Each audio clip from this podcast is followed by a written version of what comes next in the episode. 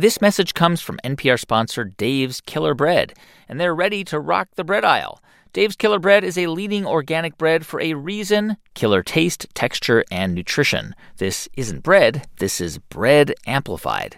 Hey, it's Guy here, and by now you may have heard that Herb Kelleher, the co founder of Southwest Airlines, died on Thursday.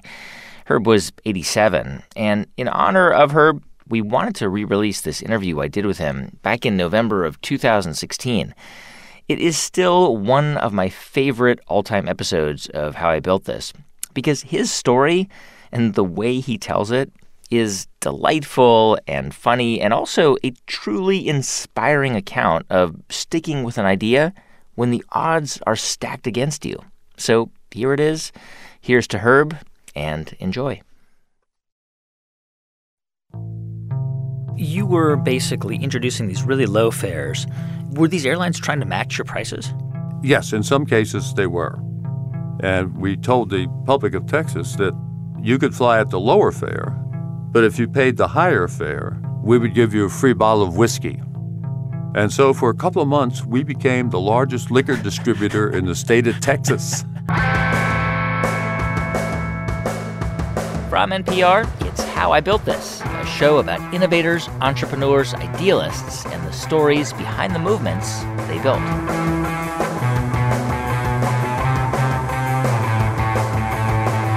I'm Guy Raz, and on today's show, how an eccentric Texas lawyer turned a crazy idea into Southwest Airlines, now one of the biggest airlines in the world. Uh, could you could you just start uh, by introducing yourself, Mr. Kelleher? Make it Herb, if you would. Herb? Please. Uh, okay, Herb. C- uh, can you just uh, say your full name? Uh, this is Herb Kelleher, And you're best known as the founder of Southwest Airlines. Great. How how old are you now? Uh, 85. Okay, great. Perfect. Okay. We are very excited to talk to you about your story. Now, I'm just going to jump in here for a sec to uh, mention that before we really started our interview, I you know had some time to just chit chat with Herb, and I learned some interesting things about him, like uh, like what he eats for breakfast Normally for breakfast, I have uh, cheese crackers, and what he likes to drink, wild turkey bourbon. And that uh, he's been a smoker for pretty much his entire life. I just enjoy the magical, mystical aroma and sight of smoke. So, how soon after you wake up do you have a, a cigarette? Well, it's a nanosecond. Oh, it's that quick. Okay. Yeah. With your cheese crackers. yeah. Even before my cheese crackers. Now, for the story of how Herb launched Southwest Airlines, you have to go back about 50 years, 1966 to be exact. Herb was a young lawyer. He was living in San Antonio, in Texas, where he had started his own law firm, helping clients to start companies. And one day, one of Herb's clients, a guy named Rollin King, calls him up and he says, Hey, I heard about this airline called Pacific Southwest. It flies only in California, and, and I have an idea. Let's, let's meet for a drink. And Rollin came to me with the idea of setting up a similar operation in Texas. and and how soon after he sort of floated this idea to you saying, "Yep, let's do it. Let's start a company." It was a very short period of time, uh, maybe, you know, like a minute. that, that, that fast? Wow. no, it was longer than that. I was just joking. Uh, but within a very short days, within days. Within days. Well, at first I was very skeptical, but then I did some research and discovered that PSA was very successful in California, that Texas supplied all the requisites for an intrastate airline because it was a big state that had large metropolitan areas uh, far enough apart to justify flying. And so uh, Houston, Dallas, and San Antonio were the obvious first targets because they were the three largest cities in Texas. What did you know about airlines at the time? Well, I knew nothing about airlines, which I think made me eminently qualified to start one. Yeah, because what we tried to do at Southwest was get away from the traditional way that airlines had done business. So I started with the tabula rasa blank slate, and I think that was very helpful. So at this point, in, how old were you, by the way, at that point in your life? I was 35. Thirty-five. Okay, so you had a and you had a family, Uh, yes, right, four children. Four children, and you've, you've got this successful law firm. By the way, was the was the airline industry profitable at that time? No, it was not notably profitable. Uh, as a matter of fact, Warren Buffett reportedly joked about it at one time and said, uh, if a capitalist had shot down the Wright brothers at Kitty Hawk in 1903, the economy would probably be better off. and so it didn't have very great returns. It was constantly uh, in difficulty. So, why did you th- even think that this was a plausible idea? Well, I think it was the allure of uh, doing something uh, different, doing something that uh, was exciting. I really always have had a great deal of curiosity. And then I thought to myself, well, you know, most of the adults in the United States of America haven't been able to fly because of the cost barrier. It's too expensive. It's too expensive. You know, they just thought it was business people on expense accounts. And so what I'm saying is that in terms of market analysis, there was a huge untapped market for flying out there. Okay, so you decide with Rollin to start a company, was that right? Yeah, I actually incorporated it in March of uh, 1967, but of course that was just a piece of paper. And uh, we started to raise seed money to the extent of about $500,000. That's a, that was quite a lot of money to raise, I guess. Yeah, it was at that time. It certainly was. And uh, we were set to go. And what was the competition like uh, at the time? Like, were there other airlines that were doing these Texas flights, like for like between Houston and Dallas and, and these other places?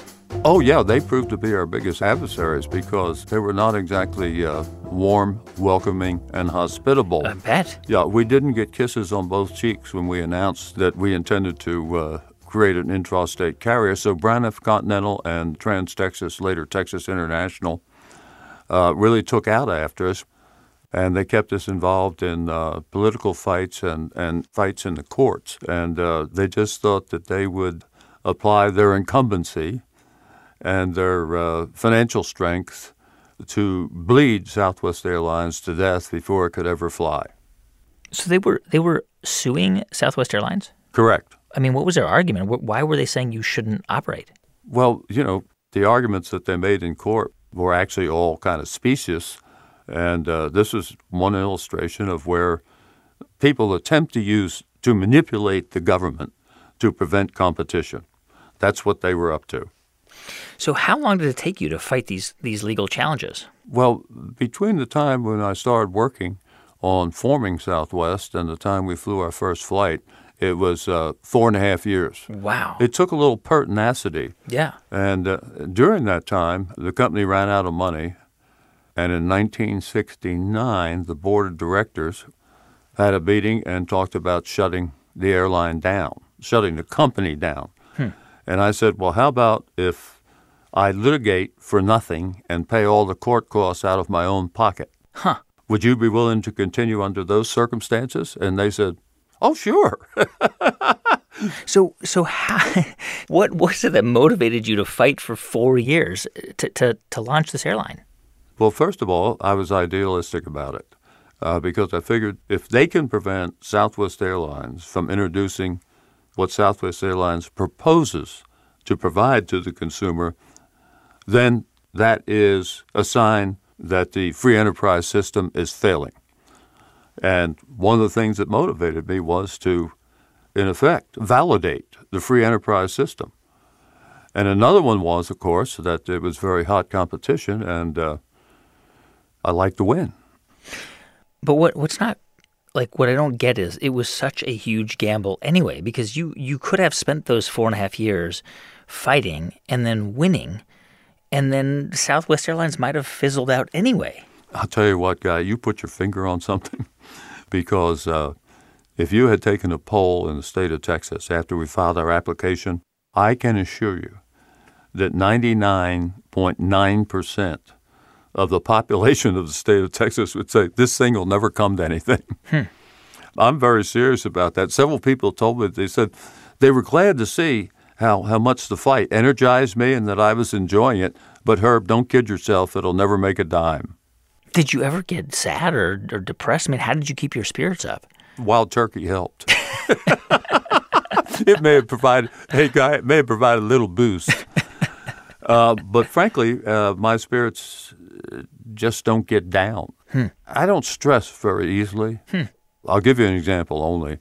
They had stress classes at Southwest Airlines years ago, many years ago, and uh, they invited me to come over and speak. You know, the fellow that was running the classes, and uh, he said to the class, he said, "Well, you know, Herb undergoes a lot of stress all the time. Herb, tell the class how you handle it." And I said, "I don't handle it. I like it." That was the last time I was asked back to the class. So, so you, I mean, you were going in and out of courtrooms for four years. How were you making a living at that time? Well, I was still practicing law. I mean, I was doing a lot of other things during that time, which led to very long weeks. Uh, on one occasion, I was in the law office for two full days, and uh, at the end of those two full days, I went home, shaved, and went to a fundraising dinner for Southwest Airlines. but that's kind of the the perseverance that it demanded uh, to help get Southwest Airlines started while still practicing law and doing many other things. So, what happened in the courts with the with the Southwest case? Uh, it went through the United States Supreme Court and through the Texas Supreme Court twice before we could fly. And the Texas Supreme Court handed down an order 19 hours prior to our first flight. Uh, when was that? Uh, that was in 19, June of 1971. We started flying on June 18th, 1971. What was the flight? Where did it go? The first flight went from Dallas to San Antonio, but the one that received all the publicity went from Dallas to Houston. And we were the underdog. It was sort of David versus the Goliaths, you know, not just one, but three of them. So there was a lot of news coverage about it, and that's the reason people paid a lot of attention uh, to its finally uh, getting underway. So, uh, were you on that first flight, by the way? Uh, no, I wasn't. I was busy working to make sure there was a second flight.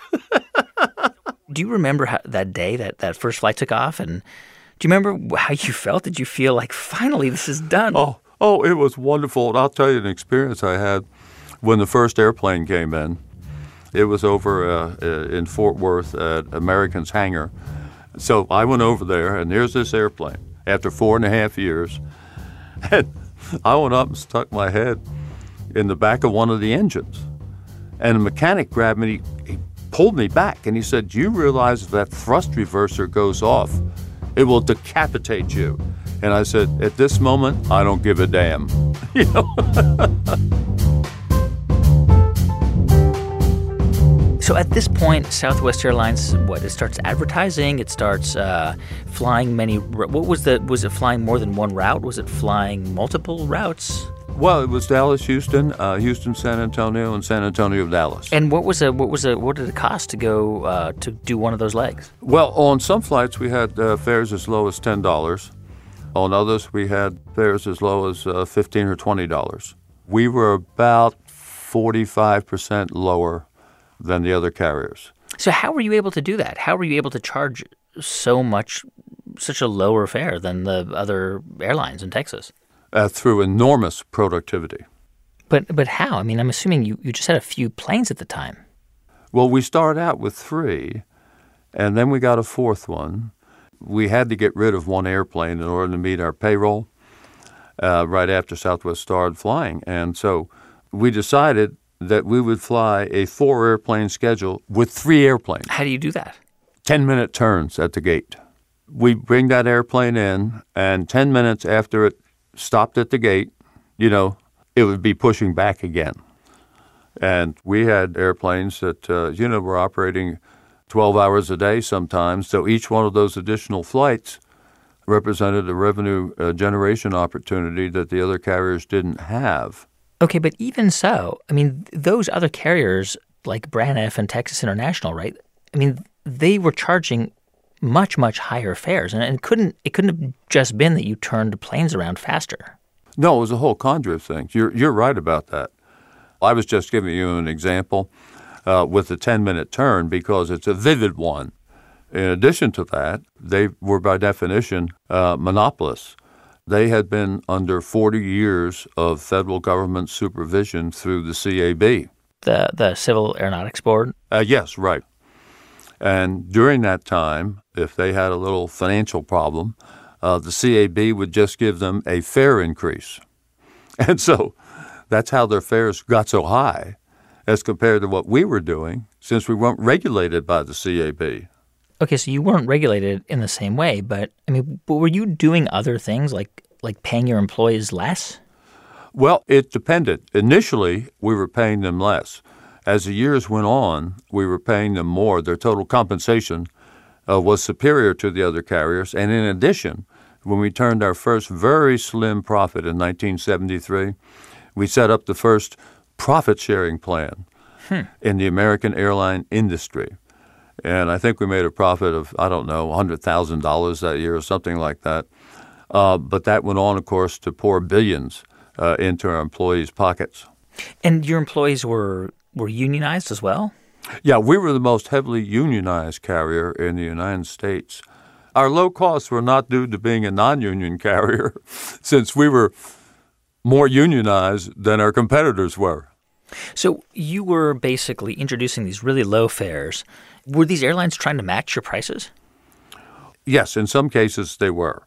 There's no question about that. As a matter of fact, uh, Braniff at one point put in a lower fare than ours, which they called an introductory fare. Of course, they've been serving Texas, you know, for 40 years by that time.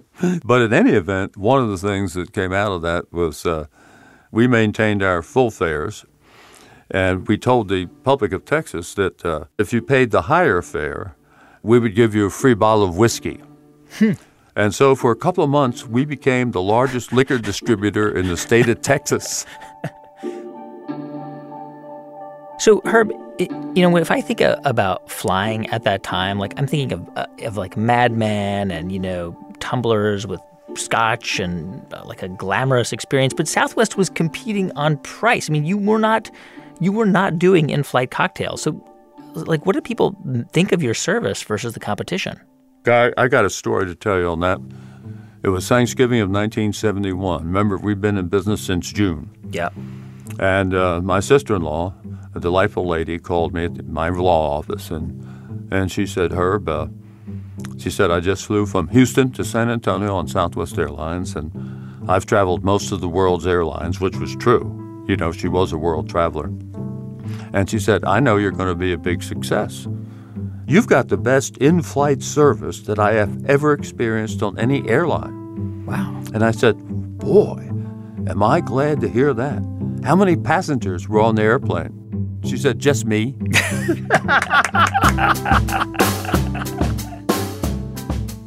In just a minute, Southwest goes national, and Herb convinces travelers that airlines do not have to serve in flight meals.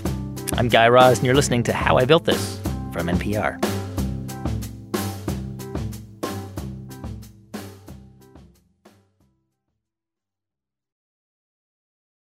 It's How I Built This from NPR. I'm Guy Raz. So, throughout the 1970s, Southwest Airlines, they still only fly within the state of Texas. But then, in 1978, something really important happens. Congress decides to completely deregulate the airline industry.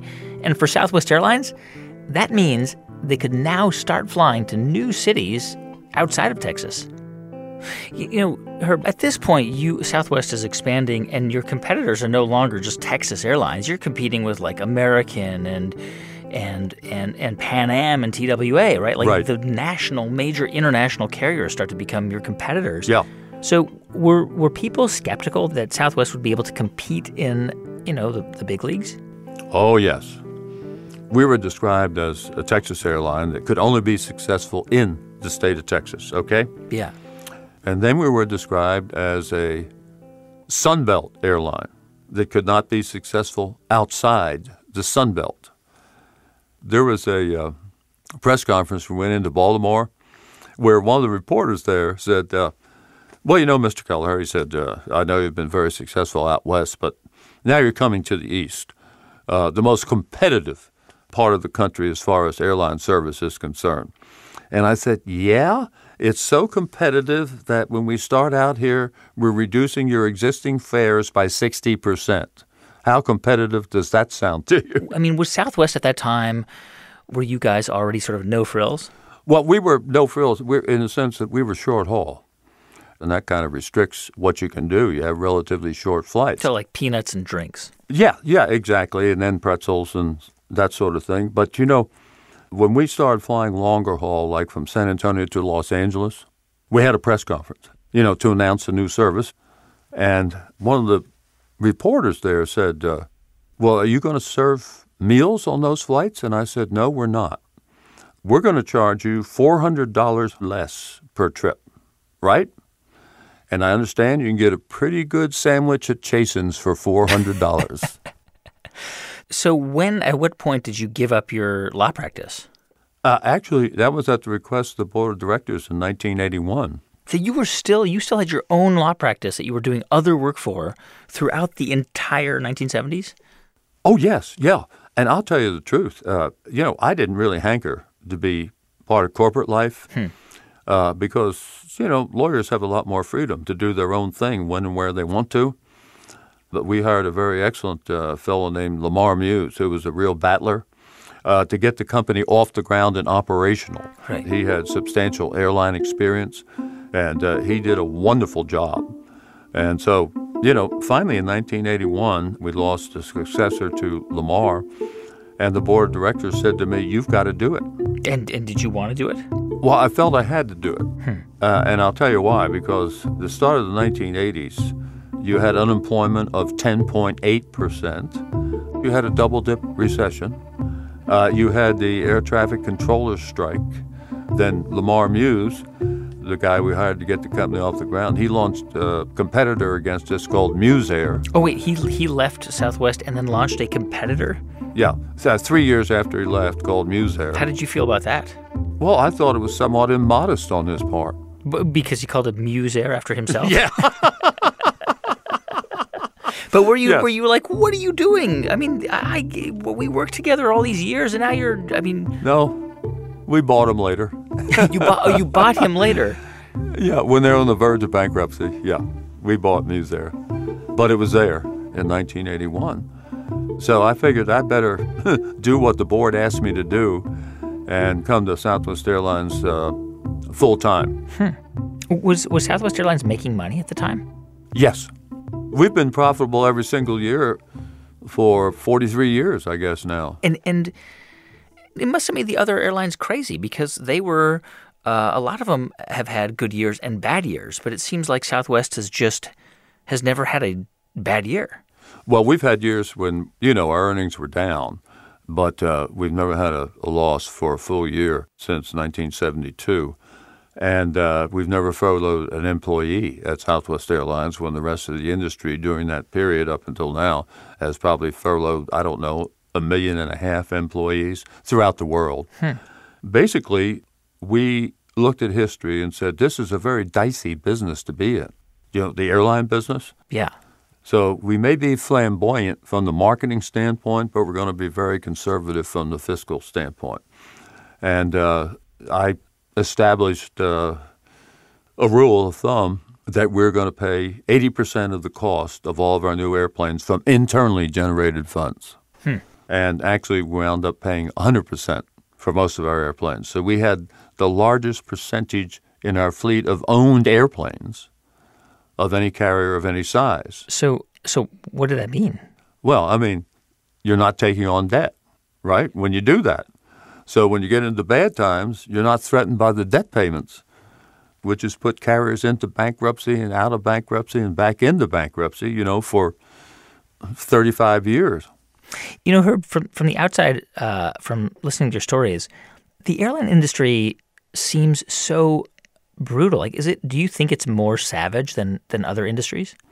I think that it's more competitive than other industries. And one of the reasons for that is that our principal capital assets, the airplanes, move at 540 miles an hour. Yeah. And, you know, if you have a shoe factory that, that fails in Seattle, as an example, uh, you can't within hours transport that shoe factory to Chattanooga, Tennessee to compete there. But if your Seattle air service fails, you can have your airplanes in San Antonio or Chattanooga within a matter of hours. So the very mobility of your capital assets breeds a lot of competition. Did, did you like that competition? Like, did you like being an airline CEO and, and, and managing all that stuff? Was it fun for you? Well, I had to adapt myself. Uh, yeah, I love being with the people of Southwest Airlines. That was like a fountain of youth for me. They were so wonderful and entertaining and, you know, great to be with. Uh, that part of it. But when you're practicing law, you pretty much do your own thing, and it's a swift pace. Well, things didn't move as swiftly at first when I came to Southwest Airlines full time, and I'm we're moving swiftly compared to the rest of the airline industry, but not compared to my experience. Were you pushing for expansion and growth and, and all those things during your tenure? Oh, yes. I mean, Southwest Airlines expanded enormously, you know, from a very small base. But I soon realized it was a speech that I went to hear hmm. Where uh, a guru said, if you can improve a corporation 5% in a year, that's a miracle. I said, oh, okay. I was trying to do 25%. Maybe that's why I was feeling a little frustrated. Uh, so it really brought my thinking, uh, you know, more in line. You know, I'm thinking, I mean, even if it might have seemed like it was a slow process for you, the fact that Southwest was growing and kind of prevailed in this industry is, is pretty remarkable. I mean, it's pretty unbelievable given that, you know, so many of those early competitors don't even exist anymore. And some of the great iconic airlines, TWA, Pan Am, they're gone. Exactly. Many of them. There are very few left. What mistakes did they make that you seem not to have made? Well, uh, we just did things differently, like market share. You know, a shibboleth, supposedly. And I told anybody if they mentioned market share, I'd punch them in the nose. Because here are all these big companies fighting over their market share and losing money and furloughing employees. Yeah. So I said, let's focus on profitability. And if we have 4% of a market and we're profitable, that's better than having 90% of a market and being unprofitable. What, what's the value of Southwest today? Do you know? Overall? Yeah. Oh, probably $20 billion, something like that. So, so we're talking about one of the biggest airlines in the United States, easily. And in the world, in terms of passengers carried. It's unbelievable. Yeah, it really is. It's like I've had too much wild turkey, you know, and fantasizing. By the way, when you started the company, how much how much did you invest personally? I invested ten thousand dollars, which must be worth quite a bit today, I imagine. well, it's gone up some since then, but at the company is what I thought was a requirement of uh, good leadership. I always turned down pay increases, bonus increases, to set a good example, I thought, for all of our people. Of course, the stock that I got rose enormously in value, but that was in lieu of cash compensation. So you were you were mainly paid with, with stock options. Yeah, basically with stock. I got the biggest kick out. Just to give an exemplar, when I did a stock option deal in lieu of pay raises with our pilots, so they get Southwest Airlines stock options in lieu of a pay increase. I took no pay increase along with them and I'm not trying to single anybody out, but there was a the uh, head of an airline that was smaller than Southwest Airlines and on the verge of going out of business, whose salary and bonus were three times what mine were at Southwest Airlines, and that's the way I wanted it. But by the way, like, are you ever worried that some, you know, some young, you know, Herb Kelleher type character is going to come around and put up some upstart airline and knock Southwest off its throne? I'm concerned about it all the time.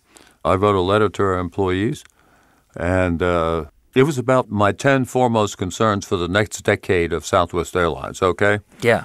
And number one was us that we ignore competition, that we get complacent, that we get cocky. And I used the line think small and act small, and we'll get bigger. Think big and act big, and we'll get smaller. So it could happen one day. Oh, it's possible. You know, I'm a history buff, and uh, if you look at the uh, largest companies in the United States as the 19th century turned into the 20th, most of them are gone. The Central Leather Company in 1900 or 1901 was the 17th largest company in the United States, but it didn't anticipate what the advent of the Ford automobile was going to mean. You know what it did? Hmm it made buggy whips and saddles hmm. and never stopped doing it until it was gone. And if you look at countries or you look at companies, they perish. And if you have any sense of history, you realize that and, you know, try to avoid it. You know, hearing the story of how you made this happen and all the work you put into it, I wonder if you think you're just wired differently to be able to put up with all that stuff for so many years. Well, I think yeah, I probably am wired a little bit differently from from many people, and they're probably very happy about that difference themselves. But one of the things is that uh, I never look back. You know, I don't spend a lot of time regretting things that went wrong, and furthermore, I think that I've always had a great deal of fun out of what I was doing, and you know people would say to me, "Why aren't you, why aren't you burned out?" Yeah. Uh, you, you, know, I was working 100 hours a week. And I would answer very simply, "Well, it's easy when you have a passionate joy in what you're doing. You don't burn out." Herb Kelleher co founded Southwest Airlines 50 years ago, and he served as CEO and then on the board before retiring in 2008. By the way, Herb Kelleher once resolved a trademark dispute with a rival airline. They were both using the slogan Plane Smart. He resolved this not in court, but by challenging the other CEO to a public arm wrestling match, which Herb Kelleher lost. And you can see that entire arm wrestling match. Just go to Google and type in the Malice in Dallas.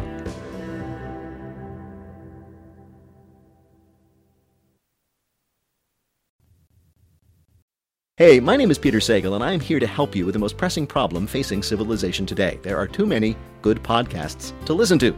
Now, why not avoid that whole problem by listening to an extremely silly podcast hosted by me? On Wait, Wait, Don't Tell Me, it's wisecracks about the week's news, shenanigans, fart jokes, and general silliness.